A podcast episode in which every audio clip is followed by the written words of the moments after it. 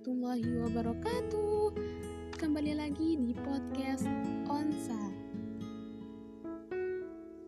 Perasaan hampa Selalu merasa sendiri dan sedih Itu adalah salah satu esensi kita menjadi seorang manusia.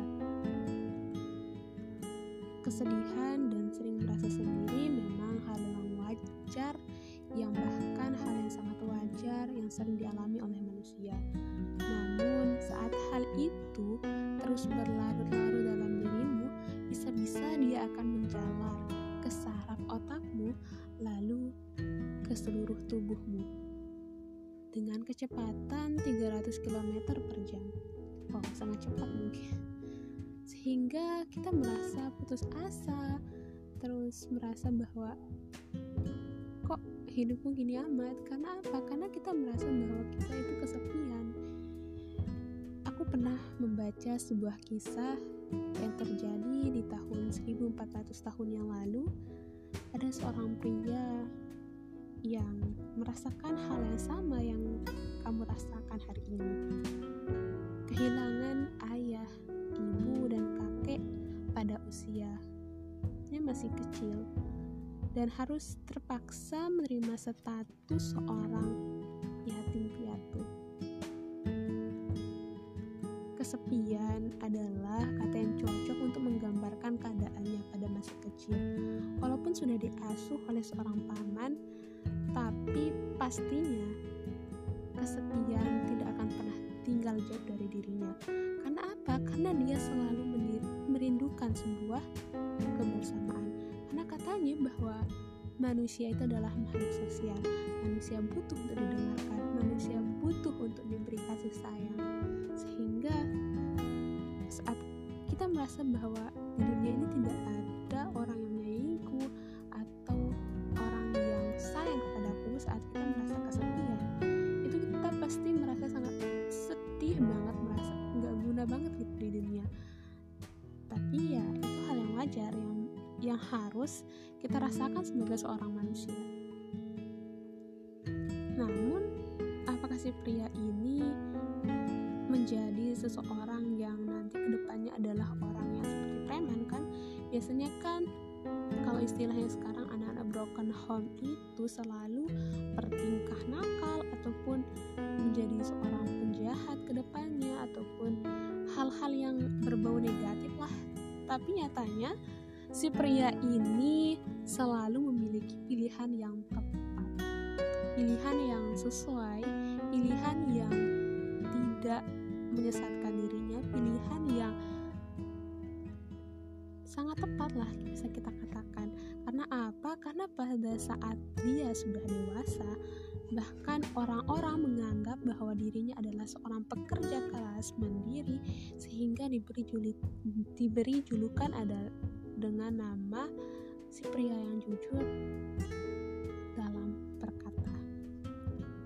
Bahkan pada saat berumur 40 tahun, dia harus merasakan kesepian lagi karena satu persatu orang-orang terdekatnya pergi meninggalkannya, istrinya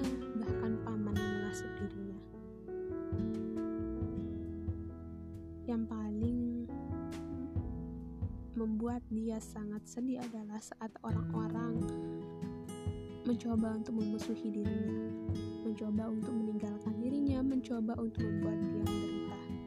Tapi pilihannya yang aku selalu katakan bahwa pilihannya selalu tepat. Karena apa manusia selalu diberikan pilihan, namun si pria ini selalu memiliki pilihan yang tepat dalam hidupnya. Karena apa? Sebenarnya apa sih rahasia si pria ini? Kenapa kok bisa setegar, bisa sekuat ini dan bisa membuat suatu keputusan atau pilihan itu selalu tepat dengan dirinya? Karena dia selalu berkata bahwa Tuhan selalu berbisik kepada diriku saat satu juta orang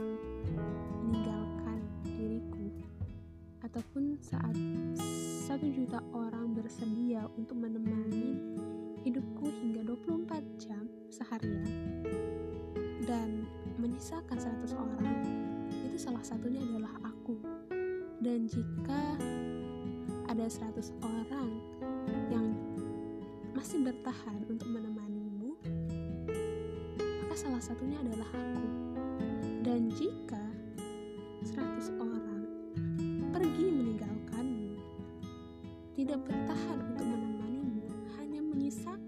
orang, pastilah salah satunya adalah aku. Dan dari dan saat semua orang pergi meninggalkan kamu dan hanya menyisakan satu orang dan itu adalah aku lalu aku itu siapa Tuhanmu. Kenapa Tuhanmu yang selalu bersedia menemanimu bersedia mendengar keluh kesahmu bersedia untuk merangkul saat kamu sedang sedih dan selalu merindukan dirimu? Jadi saat kita merasa selalu sendiri, saat kita sangat merasa bahwa diri kita nggak guna di dunia ini, saat kita merasa bahwa aku merasa sangat terkucilkan, aku merasa sangat kecil di dunia ini, ada satu orang yang selalu menemanimu, satu orang yang selalu mendengar omelanmu, mendengarkan semua kesahmu, satu orang yang siap bersedia untuk menerima keadaanmu apa pun itu. Itu adalah Tuhan. Itu Allah Subhanahu wa taala. Dan si pria itu adalah Nabi Muhammad SAW. Semoga ini bisa bermanfaat untuk teman-teman semua dan sahabat Onsa. Pastinya selalu setia mendengarkan podcast aku dan tumbuh menjadi lebih baik dari langkah-langkah kecil itu sangat baik untuk diri kita ke depannya. Salam dari Onsa.